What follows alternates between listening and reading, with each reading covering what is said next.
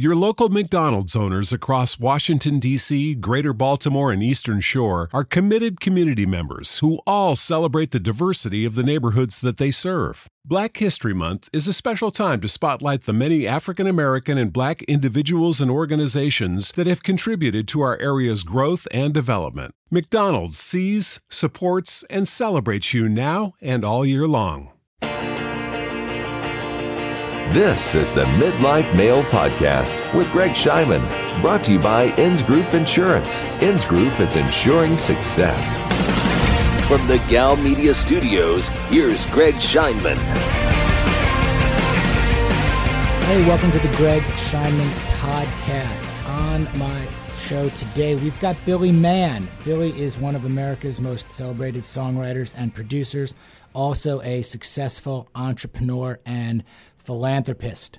Uh, Billy heads up the management firm Manncom, as well as Green and Bloom, a publishing company, and a creative company called The Colors You Like. Billy, welcome to the Greg Scheinman podcast. Thanks for being here today. Thank you for having me. Hey, look, I, I really appreciate you doing this, knowing how many how many businesses uh, and, and philanthropic efforts, efforts you're involved in, as well as your, your own family. Um, so I appreciate, first of all, your wife Jenna setting this up, uh, who I grew up with. Otherwise, I don't think I'm getting on your calendar and your schedule. So let me first say thank you uh, about that. No, it's a, it's a pleasure, man. So so take take me through a typical then Billy, Billy Mann day. What's what's your routine? How do you, how do you start your days? What do you do? Well, I'm a I'm an early riser, which is um, a, kind of a terrible uh, start for most music people because I'm also a late night guy. Uh, um, but uh, but I'm an early riser. I, I I I enjoy the early mornings the best. Um, first off, I have little kids, um, so it's great quality time with them. But it's also uh, I like getting a jump on the day and getting caught up to speed on emails um, and the news, but actually it's just a good time to not be attached to any technology for a minute and to think of and write down ideas and um, whether it's work related or creative ideas and to try to just with a clear head approach what the day looks like for me. Um, that's really step one. Um, and then I exercise, I would say, four days a week at a minimum. So I just think if you can, whatever time people typically wake up, I would probably say try to get up an hour earlier so you can do those things. Um, it's a it's a great use of time, um, and it's also a time to not be constantly reacting. I feel like most people tend to spend a lot of their time reacting to emails they get or things that they are juggling or calls that they're getting instead of having a moment to be proactive about what they want to do um, before they get started. Yeah, great, great stuff. What do you typically do for, for fitness? What do you like to do? Um, it's funny. I resisted uh, weightlifting for a long time. I found it really boring, uh, and I was a runner, and uh, I ran the New York Marathon three times, and I'm a really I'm not a runner. I mean, just sort of physically, I'm, I'm more the size of a offensive lineman for an NFL team. Uh, so uh, it's not it's not. I wasn't a I wasn't an elegant runner. It was like a three-legged rhinoceros type runner. um, but uh, I, I used to be into running, which is actually great because I travel quite a bit. So you kind of you just bring your sneakers and go. Um, and then as I got older and as I realized that being a you know a really large guy running for long distances, it wasn't very good for my knees, and I got into lifting weights, which is frankly just a lot better overall for health. And um, and so that's what I do. I, I tend to do high interval training and uh, and uh, weightlifting. Great. So obviously you've been super successful in, in the music industry, uh, and I definitely want to get into to your career in a number of different ways. But one thing that really jumped out at me in looking in your background was that the pursuit of the of, and correct me if I get this, the pursuit of the hit life is more important than the pursuit of the hit song. You know, this really kind of jumped out and, and struck a chord with me. Um, as an entrepreneur uh, in, in a number of different businesses and as a father, husband, um, all of that. Ex- explain this to me a little bit and kind of how you came to this realization and, and, and how you live your life. Um, so it's uh, for me, it's probably the cornerstone of everything is the hit life. Um, for songwriters, and I think it listen, I think it applies beyond songwriters. I think it applies to people that are, um, you know, that go to work at at any business or anybody that's in finance or uh, real estate or venture capital or um, school teachers or whatever. We're we are our achievements. I think that the way that society pushes people is towards big milestone moments, um, and I have seen a lot of people in the music industry get very, very caught up on those milestone moments being their goals, which in at a first glance is is understandable. You want to write a number one song, or you want to make your first million dollars, or um, or you want to get your as soon as I get a house or I get a car, or but we really attach ourselves to these locations that are supposed to validate the work that we're doing, and a lot of songwriters focus on that moment, the hit song moment, and for a couple of reasons. One, because it's a it's a great accomplishment. Two, there's nothing like the rush of hearing something you've written on the radio over and over again. Um, there's a great financial windfall that comes with it, and it's a moment of validation. But that moment of validation doesn't, most of the time, it doesn't really last for very long in the scheme mm-hmm. of a person's full life. And what can happen is when you, well, for starters, when you hit one of those milestones, there is a understandable human arrogance that goes into um, uh, play, which is that's going to last forever, and you're just going to keep repeating that. And hopefully, if you're somebody that's lucky enough to have a hit song, that's going to happen. But in all likelihood, and if you look statistically, the chances are it's not. Um, so I've witnessed a lot of people, a lot of really talented people who I love, either spend their lives in pursuit of that hit song moment, um, which I'd say if you're in finance or venture capital or or in business, it's sort of that big. I built a company, I sold it, whatever that big mm-hmm. transaction is, only to find themselves on the other side of it, still not fully fulfilled or looking for a happiness that isn't there. And I just, in years of watching colleagues and friends and other people have moments of success, not just in music, but have that hit song moment, it doesn't ensure a larger, secure platform of happiness. And I realized that not only do I not know how many times I'm going to get that hit song moment, um, I also realized that most people, even if they're lucky enough to have one, they only wind up with one. and I wanted my life to be rich, and I wanted it to be um, quality and defined as a quality life by more than that moment, that location, that time, and instead look at it more as a direction I want my life to go in, and to have more of a striving for the hit life instead of the hit song. And even though, even just as I'm saying it, there's a kind of Oprah Winfrey-ishness about it. I, it's not something that I take lightly. And what I've used as a method to get there is really um, to have a, a list for myself, which I put together many years ago before I had reached a certain level of success that even would make me qualified to to send this back to you on your show. But is to choose directions that I wanted my life to go to go towards, and then just go in that direction and believe that in the spirit of doing those things well, coupled with my ambition and hopefully some talent, that along the way there could be those milestone hit songish moments, um, but that it would never deter me from the larger life that I wanted.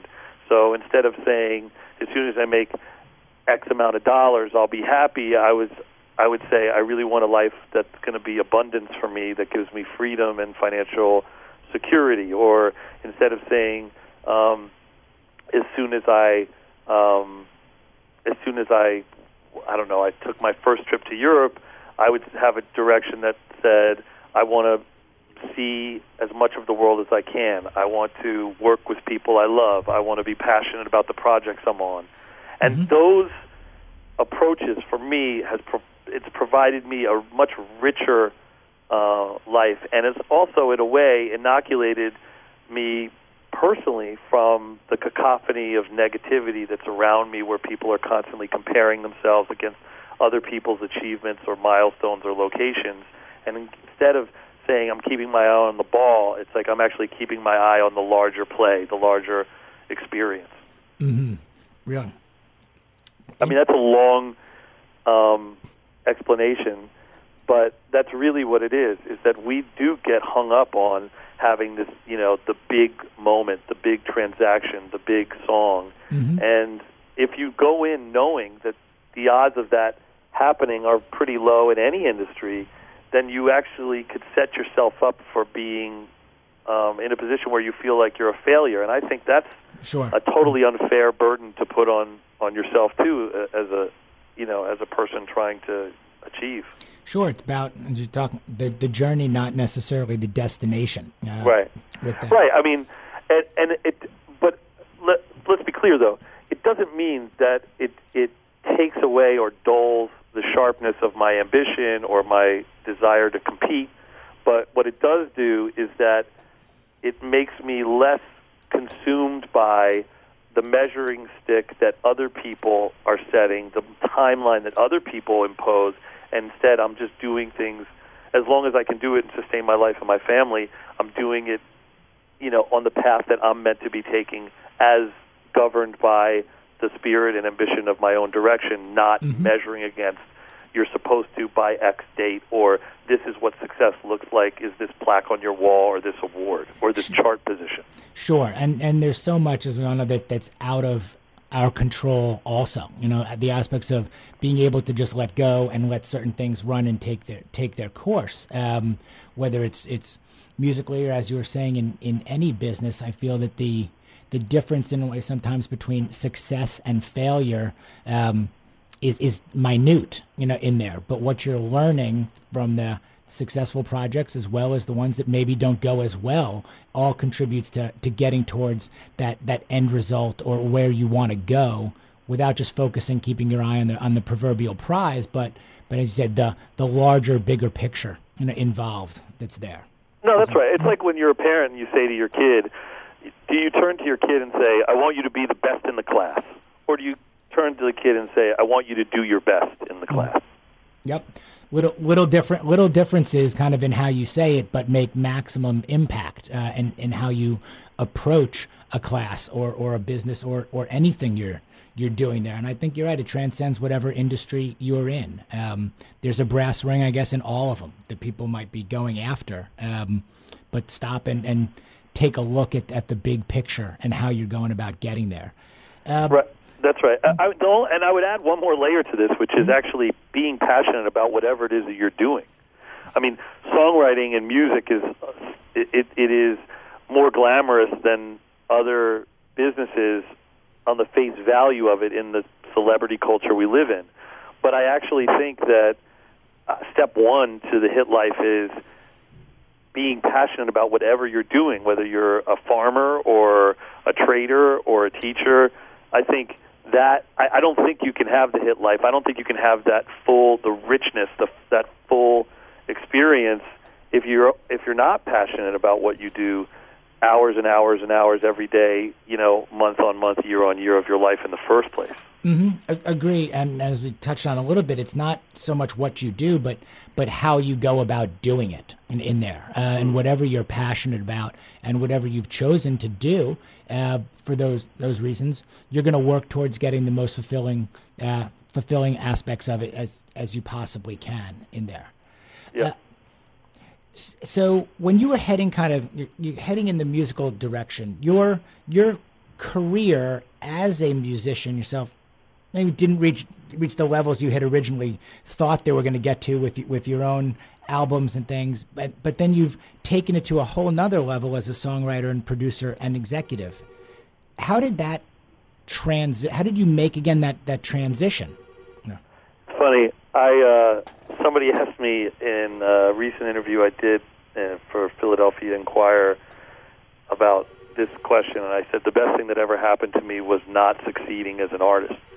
Um, and I would argue, as would anybody who is musical, that you know being an artist doesn't necessarily mean that you're you're on the cover of a magazine. You can be an artist behind the scenes, but the idea of being out front and center in that way uh, as a person that you walk into uh, a restaurant or in a public place and everybody turns and looks at you and you know you have that spotlight on you all the time had infinitely less appeal to me um, even just in the earlier part of my career.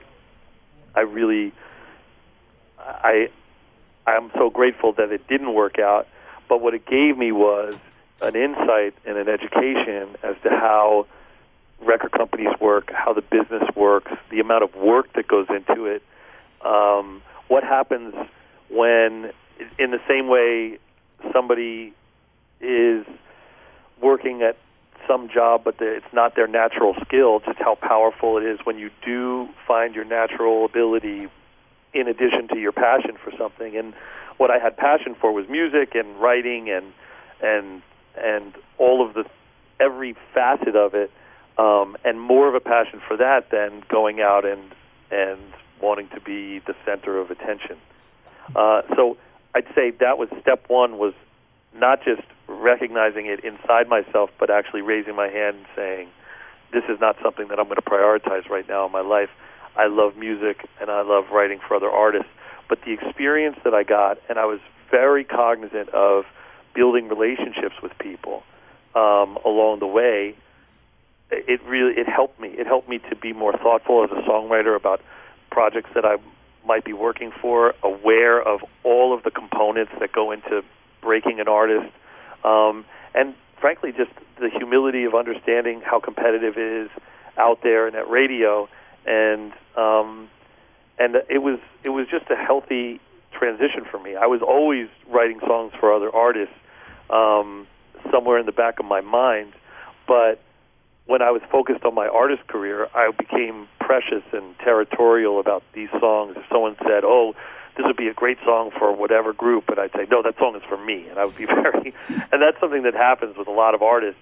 Um, but I realized that if I believed at the time that the well, the creative well of mine, was unlimited, that I was not going to run dry, then I shouldn't be precious about it, and I mm-hmm. began to let go and to share songs with other artists and other people, and that really spiraled in a positive direction towards um, an abundance of opportunities writing uh, for other artists, and that eventually, over time, led to me producing um, those artists as well. When you make that transition yourself and you come to that realization that, okay, I'm going to go from the artist direction into the song writing, producing, even the executive direction, it's one thing for you to come to that kind of have that clarity and say, "I'm going to go there." How how about those that you had surrounded yourself with? Um, were you looked upon differently? Did people around you react differently to, to the direction that, that you were then going? Um, you know, I've never thought about that. I think look on a purely business level, the people that invested in me in my artist career were diehard supporters of my artist career, and they not just investing financially in me, but investing emotionally in, into be, me seeing through that journey, and whether that was the the then chairman of A&M Records, a guy called Al Cafaro, who I'm still very close with, you know, all the way through to the musicians that I toured with, there was definitely um, a bit of a okay, what you know, why is he not going to do this anymore? And some of it could have been, you know, that's how they made their living. Uh, not the chairman of the company, but you know, on some level, and some of it was Um, why is he giving up? He shouldn't give up. You know, it, it can still happen for him, kind of thing. But I think that by and large, I never turned to people and said, you know, I'm leaving music and I'm going into, um, you know, widget sales. I just said, I want to pivot my career. I love music. I want to keep doing stuff. You're important to me, but um, it's more important to me to to have this full music experience. And I also, honestly, I wanted a family life. I wanted to, I, I wanted to, I, I, you know, I have my wife Jenna, as you know. I wanted to, I wanted that fullness too.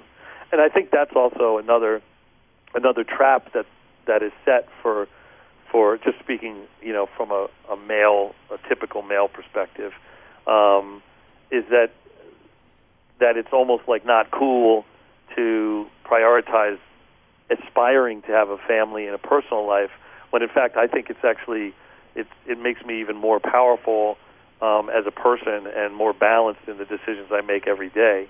But it, it you know, it, again, it may not appear as sexy on the box, but in terms of the contents of it, it's it's infinitely richer in my opinion. It abs- absolutely could not could not agree with you more there, and and certainly one of the reasons we try to go out and talk to people like yourself is is to put that out there. You know, the how how are guys really doing it? You know, how do you balance it and how do you prioritize? Um, and what is you know, what is cool or not cool, and does that even ma- does that matter perception perception wise?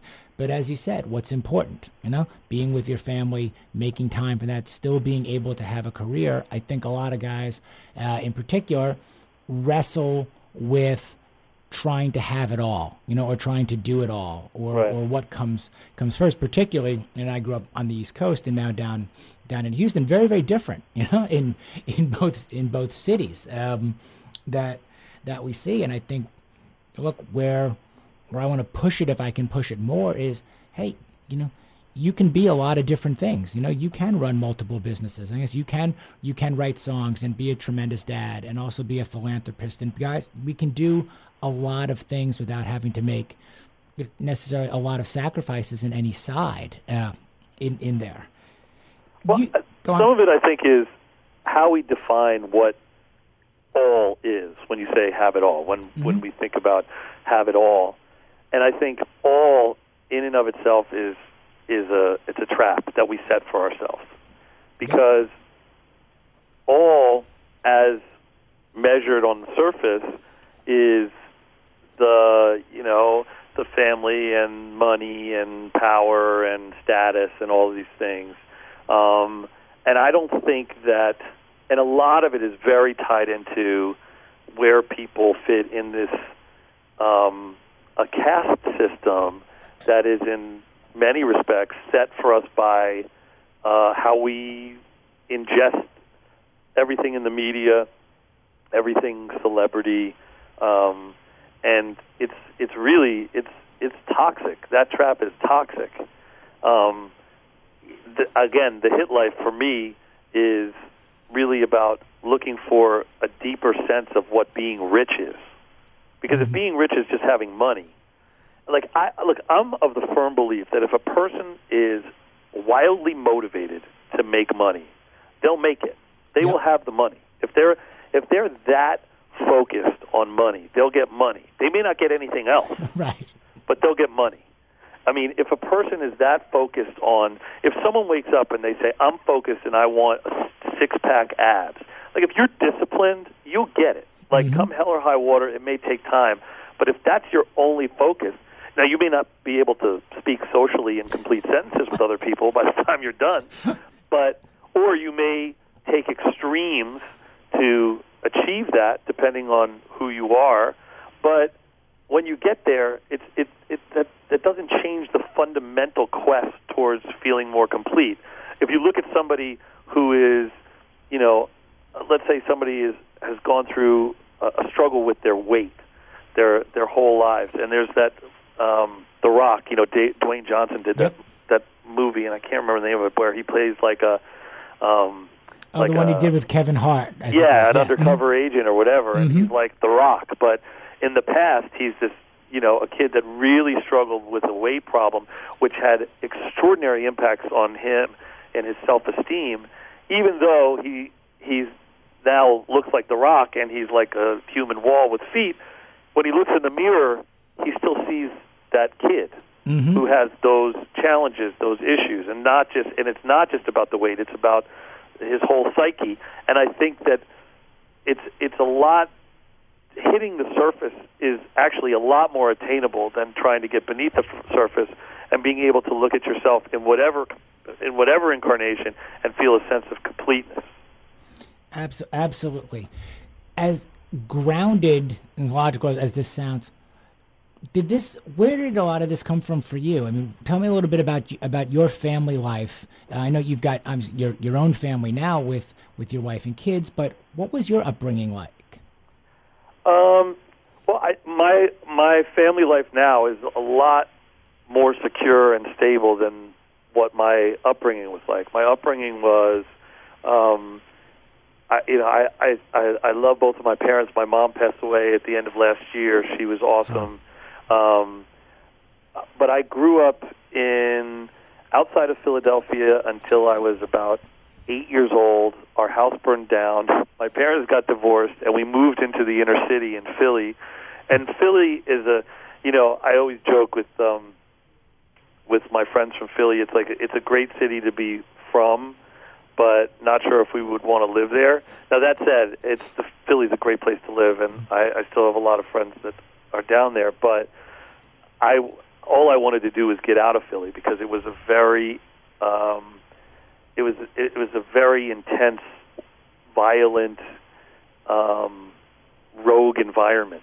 Um, And for me, at least as a kid, it was like that. I lived um, really as a I would say you know they say like a latchkey kid. I was more like a free range, a free range kid. Um, and I remember we moved into the city, and within the first week, I got jumped by five kids for my pizza.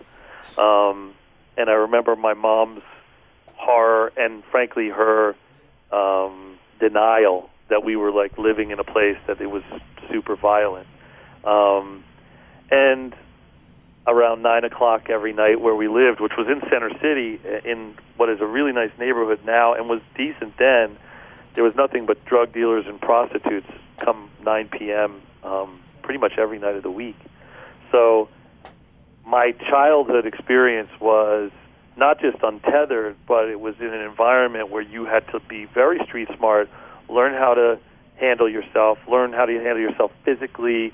Um, the benefit to growing up in, a, in an environment like that is that I was constantly in diversity, cultural diversity, um, economic diversity, the humility of living in that environment, and that, of course, shaped the fact that one day I thought I'm going to have a family and I'm not going to have my kids in that kind of environment. And now I'm talking to you from um, a, a beautiful view in, you know, with a beautiful lawn and a lake and a forest behind me.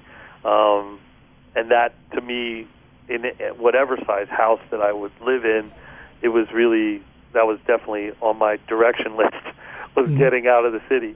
But that upbringing for me had a huge impact, both I think in retrospect more positive than negative, but a lot more negative when I was a little kid because you were constantly paranoid, looking over your shoulder, suspect of, you know, what's around every corner and who's a friend, who's a frenemy, and who's an enemy. Um, but it's a, it was a spectacular training ground for the music business. But but but, uh, but that was that was really my childhood. When did you?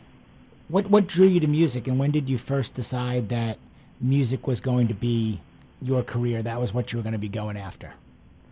Um, music was. I mean, I was always into music. I was. I, I always loved it. Um, it was. We had a house there where there was music. Um, both my parents loved music. Um, both my siblings. I'm the youngest of three. Loved music. So there was music was always playing. Um, but it was really I was as the youngest. My sister. Um, she sang, and my brother is who's a very musical guy. Plays played different instruments, and so uh, to not feel left out initially, I would, if I saw somebody playing an instrument. Like my brother played multiple instruments, and I remember he played the trombone, and I thought that was really cool, and that's all I wanted to do.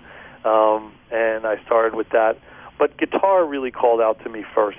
Mm. And um, I remember uh, outside of Philadelphia, I went and I got guitar lessons from a guy called Mike Pilla at Medley Music.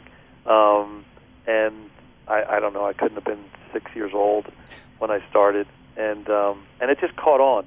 But I think that the the drug, the musical drug, you know, and why it became my go-to was more uh, an outlet for me, um, just an outlet for me as a person. Um, I I I had issues in school, um, fights in school. I was switched school to school to school for a couple of years when I was younger. Um, but music was like a it was a it was a neutral, safe friend for me. You know, sitting in my room and playing guitar, uh, and you know Tom Petty, who just passed away. Mm.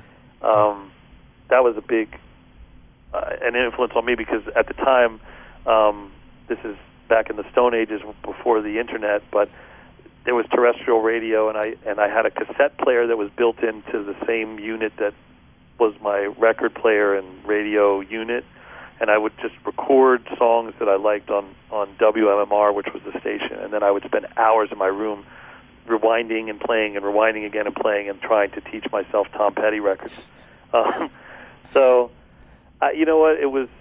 I'm grateful for it because music kept me from being someone. I didn't get into drugs. I didn't get into gangs or any violence like that. I was really, I got focused and and it was a safe place.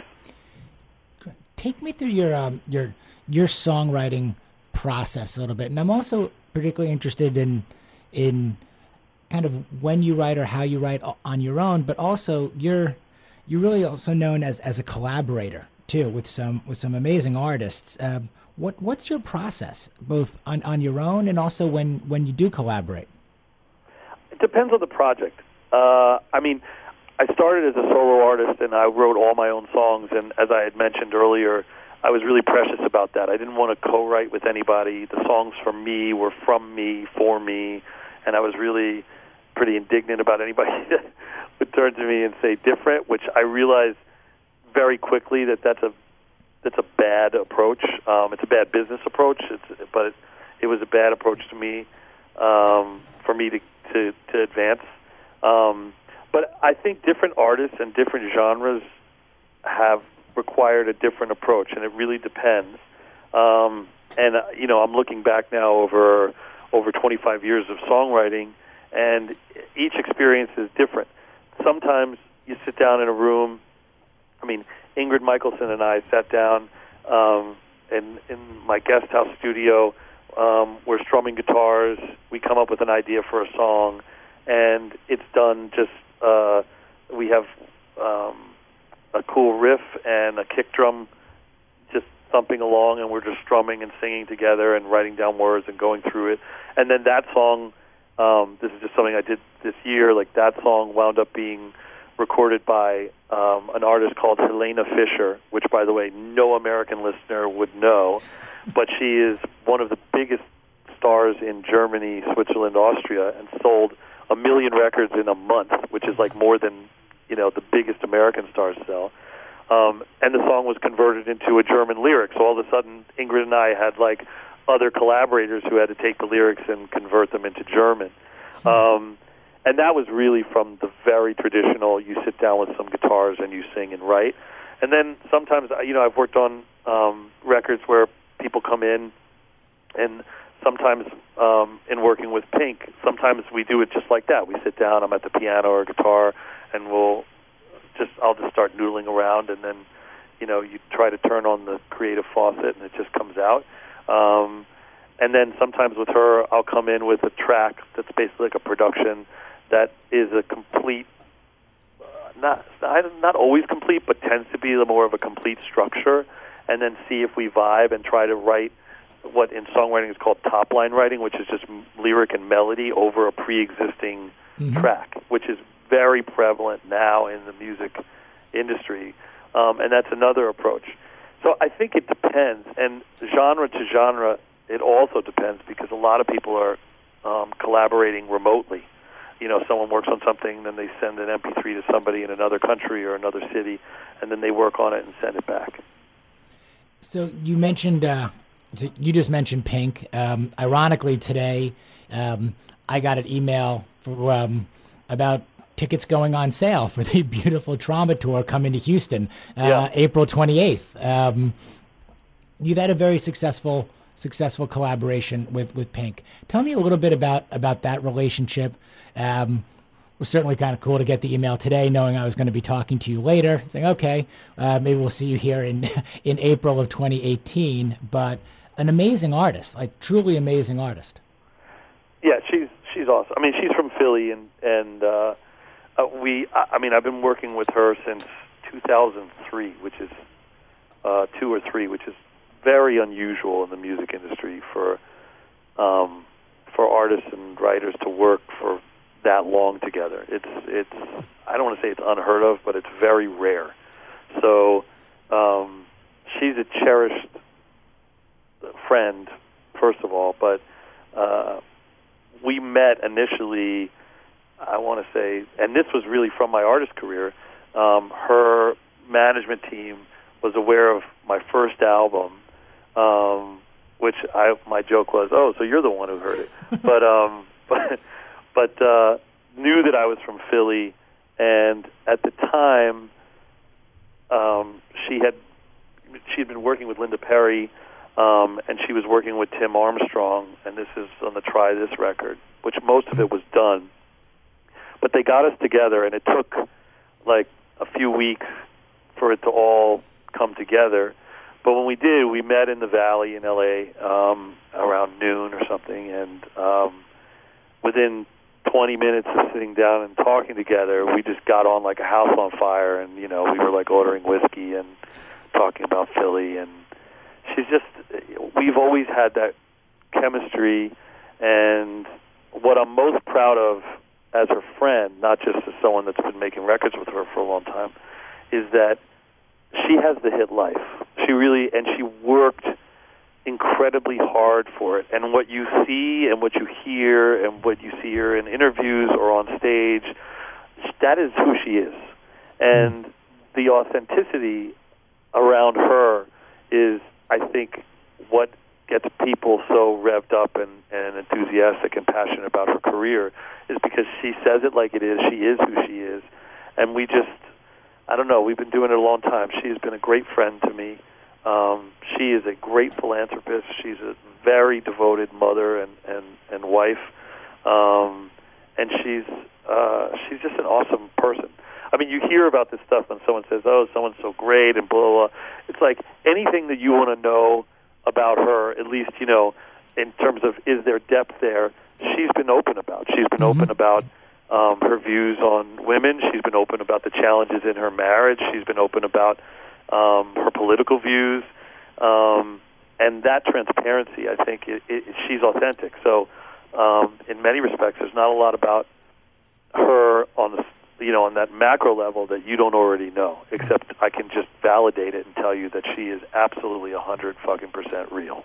And is that where you you have to go? That type of transparency, that type of vulnerability, that willingness to be open for, for yourself as well for for this process also really really to work. Um, you know, think about even what questions do I want to ask? What questions do I feel like I would be holding back on? How do you get to the place where, okay, you're comfortable enough with just opening it all up and putting it all all out there? I think that that makes such a huge difference because I could hear it in your voice, and it's so touching and emotional to get to that space of, of a relationship. Well, I mean, I would say any healthy relationship is going to have that kind of transparency. You want a great marriage, you want a great business partnership, you want great friends. If you're faking any of it, then you're never going to know that it's how real it is, or how real it can be, or how not real it is. And I, I think people it's listen, it's scary for anybody to be transparent. I mean, anybody who's listening to your show uh, certainly struggles with the three tiers of their lives, which is their, you know, the, your um, your outward persona, your public life, and then you have your personal life, and then you have your secret life. And I think nine times out of ten, that's how people function. Just like the person that's out at parties, hey, how's it going, or at work, and then their personal life, and then their secret life. I think to to be able to accomplish a, a through line, and that for for real consistency through that those three levels. Um, it doesn't mean that you have to tell your secret life to someone that you just met, but it means that I think that the the level of um, integrity is commensurate with the level of intimacy with the people that you engage with. Does that make sense? Mm-hmm. Abs- absolutely. So you you mentor a lot of musicians, producers, songwriters. Uh, who were also some of some of your mentors?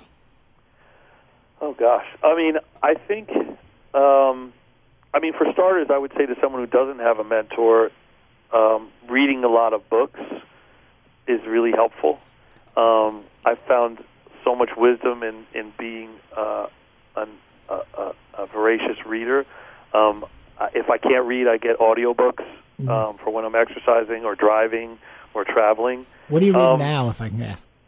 Um, I just read uh, David Asprey's book um, on bulletproof, the bulletproof oh, diet, yeah, bullet, the bulletproof. Yep. Uh, He's terrific. I, I start my day with a bulletproof coffee. Well, yeah. you and me both. yes. You and me both. Mm-hmm. So I, I just finished his book, um, and I just got Headstrong, his other book. I'm going to read that too. Mm-hmm. Um, but I, you know, I would say for mentors for me, um, there's a guy in the music business named David Simone um, who uh, I've known for a long time in my career. Um, he's a manager. He was the he ran Polygram um, Publishing. He uh, he's worked with I don't know over the years. I mean, the list is so long. He and his partner Winston. Um, he is someone who I mean we are friends and we've become very dear friends. And this year, recently, I officiated the wedding of his son Benjamin, who's also my agent at William Morris, actually. but um, but David and Benjamin, who I've known since he was, I guess, a teenager. But at the earliest stages of my career, when I was coming up as a songwriter, David was super supportive, and through every every pivot in my career, from songwriting to producing to managing to selling my company to running uh, EMI's international music, um, he he never looked at me with the kind of with any Schadenfreude. He never rooted against me. There was never any salt. Um, it was just somebody that was secure enough that he supported and said, "Good for you, give him hell." Um, and we've stayed friends. And he's somebody that I that I can go to and say, "Hey, I'm in this situation, and what do you think?" And he's he's definitely one of them.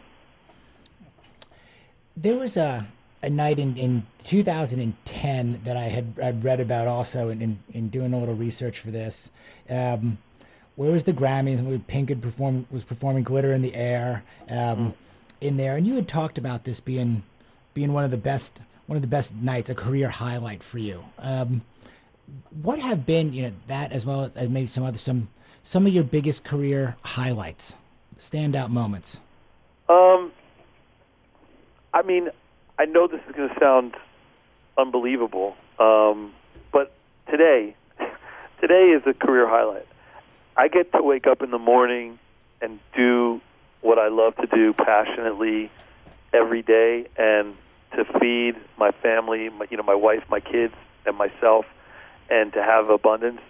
I know that sounds corny, but I actually, I, I feel like every day I get to do it is a highlight day for me I don't say that to minimize those big moments. Like that one night was particularly uh, meaningful, but I, when I look through in the aggregate, it's the ability to continue. And this is like a quote that Grover Washington Jr. said to me when I was a teenager, and he sat me down and said, "I'm going to tell you the secret of success in the music business." And I was, you know, really excited to hear about all the glamorous shit that was ahead of me. You know, like I mean, when you're a teenager and you're a teenage boy, you know, you, all you think about is like girls and you know money and um, just real surface stuff.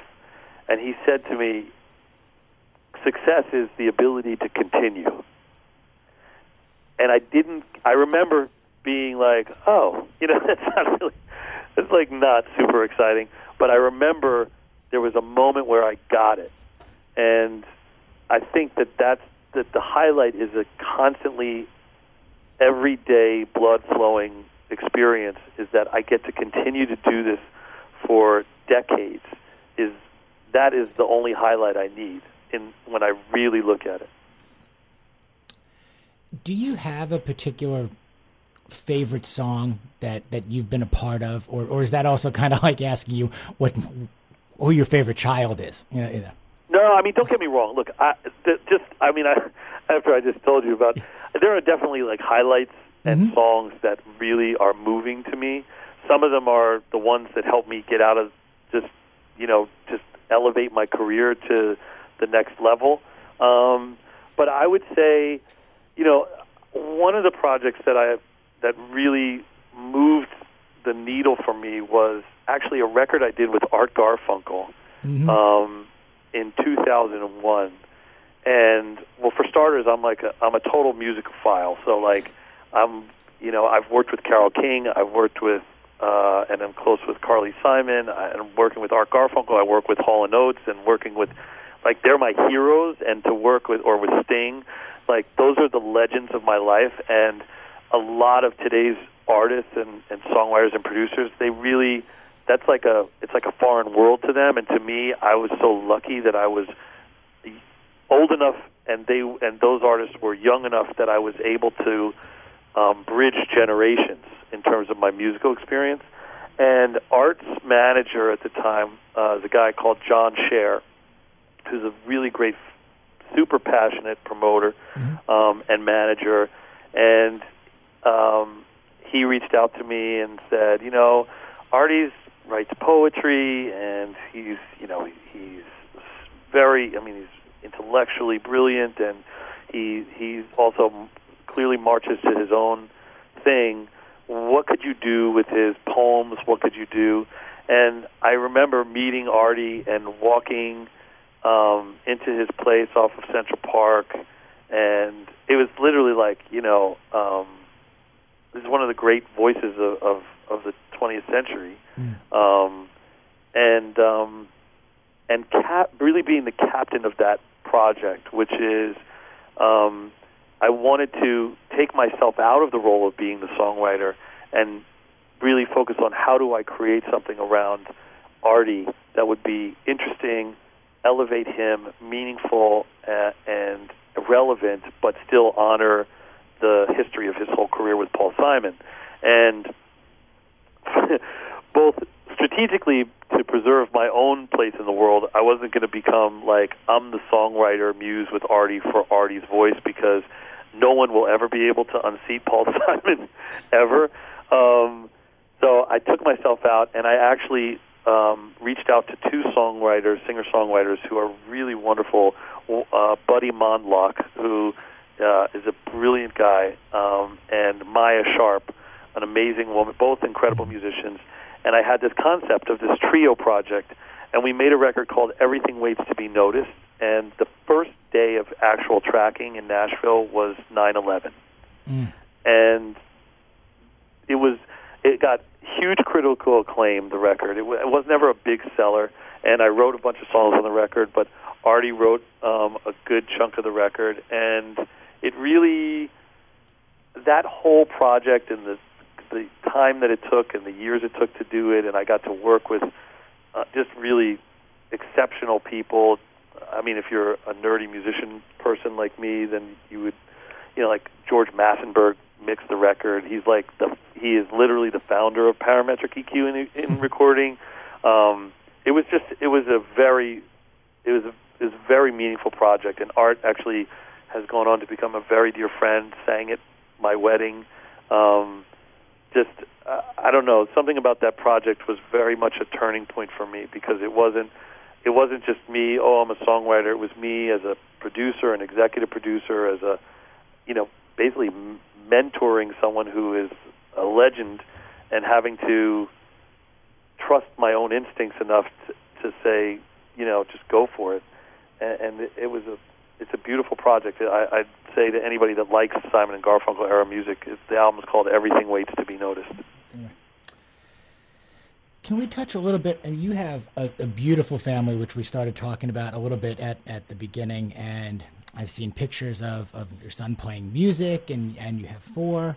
Um, you also, your, your oldest um, has autism. Yeah. Talk to me a little bit about um, your, your involvement with with philanthropy, being on the board of Autism Speaks, the ex- the experience um, there that you and your family um, go through, and, and your your obviously your passion for your family, which is which is radiant and comes across uh, in everything you say. Talk talk a little bit about that. Um, well, I there's I mean, first of all, there's you know there's three things that come to mind when I think about it. One is my wife, um, and I got very lucky.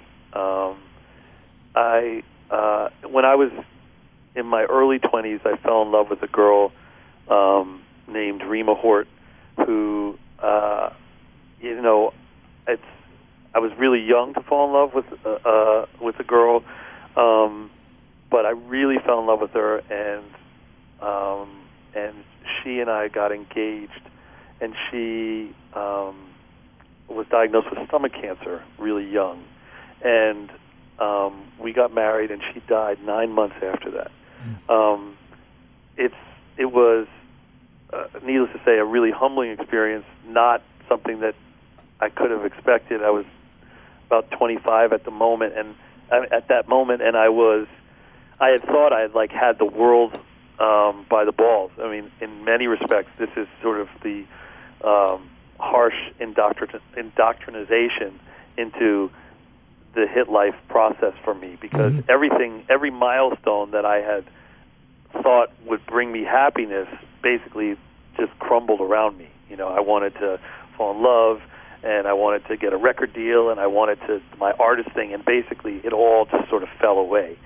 So the the harsh reality of that was very difficult for me um, and you start thinking things, especially when you're a young person, and it's like you're going 150 miles an hour. Um, when all of a sudden there's like a wall that drops in front of you and you crash into it, the recovery is really tough. Mm-hmm. And when I met my wife Jenna, um, Jenna actually knew Rima, who I who my wife that had passed away, um, not well, but her sister was actually Jenna's older sister was actually at my wedding to Rima those those years ago, and um, and Jenna and I met not under the you know any sort of fix up, um, but we just met. I needed photos for something. She was the photo editor of Elle magazine. Um, I was traveling a lot, and when I met Jenna, it was I just met I just liked her. You know, it wasn't and that whole the whole like meet someone and see fireworks experience that I had experienced before. Not only did I would I not look for it, but I I, I was it, it wouldn't be something that I would run to anyway because I I didn't have the emotional capacity to do it. Mm-hmm. And Jen and I dated for years before, and she'll tell anybody who will listen that it's like years because her friends and family were basically tapping their feet, like, "Really, you're going to waste your time with this, you know, broken musician guy?"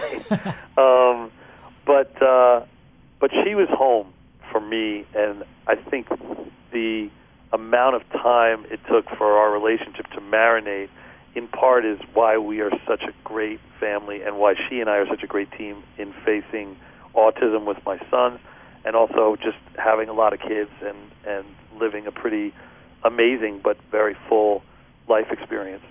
And when we did get married years later, the wedding was fantastic. I sort of mentioned that Artie was already sang at the wedding, mm. but it was really for me.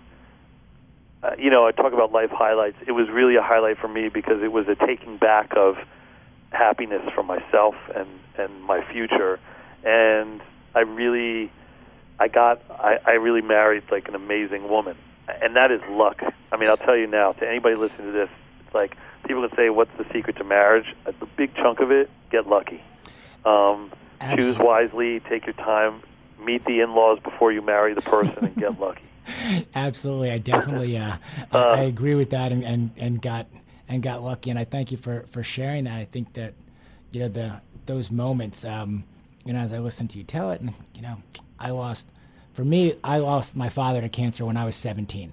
Mm. Uh, graduating high school, heading, getting ready to head away to college. Um, and similarly at the time kind of was running you know a thousand miles an hour everything was going fantastic and and and it stopped you know it changed it changed everything um, yeah in, yeah in it does i mean i think you know just to get back to your question um, when my son jasper was diagnosed with autism and this is he's 15 now so this is 12 and a half years ago um, there wasn't as much known. It wasn't as uh, there wasn't the awareness level that there is now, um, and it was you know it was very I, for any parent that has a child that faces not just autism but any sort of uh, disability um, and walks down that unknown path. It is it's it's it's terrifying. It's a super scary experience, and um, and it was, but uh, it was a humbling experience, and it took me time to figure out myself in it as a man and and as a dad. It wasn't like, oh, my son has autism, and now I'm going to become a philanthropist and go to the White House. It was like I didn't want anything to do with uh, with anything other than trying to help, be supportive of him, um, and be there for for Jenna. And then um, and actually, I actually got a call from someone who I'd been working with on a project at the time who said, you know, don't tell anybody that your kid has autism because you know you could, you know, people may not hire you and you're like on a roll, so you may want to like not mention it. And uh, separate from that's like a horrible thing to say to somebody mm-hmm. um, during a vulnerable moment. Uh, it definitely scared me, and because um, it's my livelihood, and now I have the responsibility of um, extra uh, services for my kid. Um, but that really took it, it took us on a, a it's an unexpected path um, for us, and even for my daughters and my my sons. You know, my kids are born into a, a, a an, an uncharted path to love, um, either because their sibling has um, a disability that they need to learn to navigate, um, or because um, we've got a lot of kids. We have four kids now, hmm. but um, I think what autism did for me, in a positive sense, is that it provided a filter for bullshit. It provided um, a very clear, fast ability to sniff out when something was important and when something wasn't important. And it's not that I needed that because I, as I just shared with you, I mean, I, I went through what really was just like a horrific loss um, already. But what this did is that it was a constant filter that made, frankly, decision making easier for me. Um, what I'm going to prioritize, who I'm going to prioritize, that all really came into focus quickly. Um, and then eventually I met Suzanne and Bob Wright, who founded Autism Speaks, mm-hmm. and um, and they knew I was sheepish about getting more involved, but at the same time I was having a lot of traction writing successful songs and making records for a lot of successful artists. I think they saw the opportunity in someone that could be, uh, you know, um, at a higher altitude to get attention to Autism Speaks and to mm-hmm. autism as an issue and for me, it became a really uh, a cathartic process and, and a, a kind of therapy to stay humble and remember that this isn't just happening to me and my family, which frankly we're privileged enough to be able to um, to provide a lot of the services for my son from just in a way that 90 percent or more of families in America around the world don't either don't have access to the services or don't have the resources uh, financially or otherwise to, to to access them and that really inspired me to do something and get more involved. And that threw me into the political arena and relationships with um, political leaders, and and it it um, it it was a way for me to channel the experience that we had at home in a way, hopefully, to shine a light on on, on autism for all different kinds of families. Bill, is there a question or something that you wish, you know, in all the interviews you do and people you talk to, is there something you wish someone would ask you that you, you never get asked and you wonder, well, why doesn't anybody ever ask me that? You know? Um, I, I don't know. I, I, you know, I think that the question that I hope that people think about when they listen to an interview or when they talk to people is really, is this person happy? Are they are they happy? Are they speaking from a place that uh, like a uh, um, a place of contentment, which shouldn't be confused with you know complacency or mm-hmm. laziness, but really how how credible is what they are saying to the people listening. And uh, for me, it's not that I've ever been asked that question, but I always think to myself when I listen to interviews, does someone say ask directly, "Are you happy?" And what is that answer?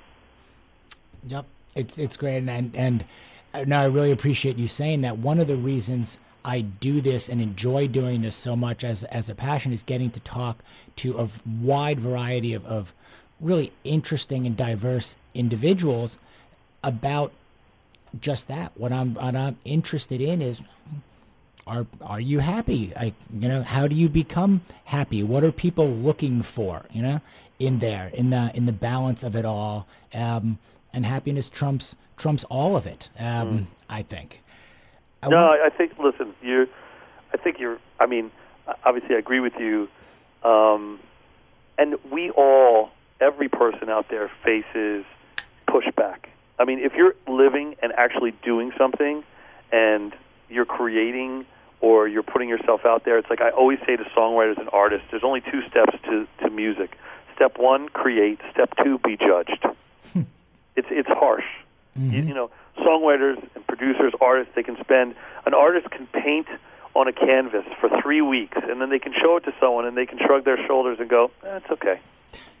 it's like it's like being judged is um, certainly the toughest side for everybody. And by the way, we live in this media world where the jury all has a a, a, a microphone on Facebook or Twitter or mm-hmm. social media, and they can say whatever they want. Um, they can say so and so is a fraud, or he stole that art from so and so, or that person's a bad person, or so and so is a crook, or they can say it, and they with impunity in many cases. Um, and that is a new element to all of this. Is that this new um, social media judgment? And I think that um, it's also it, it. Listen, it's it permeates every element of our lives now. Um, whatever side somebody is politically, um, the president of the United States is communicating, for better or worse, in my view, for worse, on sensitive policy issues uh, with a limited number of characters. Right.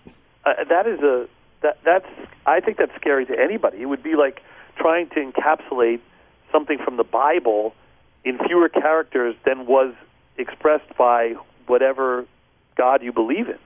Mm. It's just it's you know so I think that part of being happy, part of being um, a grown up, being a man, being happy in your own skin, is accepting the fact that somebody out there isn't going to agree, they're not going to like it, they're going to think that you're not great, and whether you're an artist or you work at a company, they're going to do it. They can be anonymous, they can be on Yelp, they can be they can be at a party, but knowing yourself and being comfortable in your own skin. Honestly, you want to know the best thing about autism for for me mm. is knowing that my child with autism doesn't think about the acceptance or envy or jealousy, those facets of uh, those more toxic um, um, life experience mm-hmm. uh, um, additives are not anywhere in his being, and the freedom that he has in that, with a lot of other challenges that go with it. But the freedom he has in that process, I, I think, is I, I envy. I really do. We go out to a restaurant and he makes noises and people stare and say, "Control your kid," or they, whatever. It's like I care about that, but he doesn't. Mm-hmm. I mean, maybe he does. I shouldn't say that. It's very possible that he he may care, but he can't care because it's who he is. Right. Billy Mann, really, really amazing stuff. I truly am grateful and appreciative of all of your time today. Um, I could listen to you for hours longer, brother, and and do two, three, four parts on this because it is really, um, it's really moving stuff, great stuff, and and super super deep. So thank you so much for giving me your time. Uh, thank Jennifer for connecting us to put this all together. And best with everything to your family and your career. And thank you, and thank you, my my friend, for doing this. I really appreciate it. No, it's a pleasure. And if for your listeners, they can find me on Twitter at Billy Mann, um, two N's, um, and uh, they can check out the Hit Life. There's a Facebook page, and I need to refresh it, but. Um, and there was a speech that I uh, gave years ago for SESAC, which is a songwriters organization called The Hit Life. Um, and it's you know it was it's a lot in the in the themes that we're talking about. But um, congratulations on everything you're doing, and thanks for having me on the show. Thank you guys, Billy Mann, The Hit Life. Everybody, check it out. Billy Mann, thank you again. The Midlife Male Podcast with Greg Scheinman was presented by Inns Group Insurance. Inns Group is ensuring success. For more information, visit insgroup.net.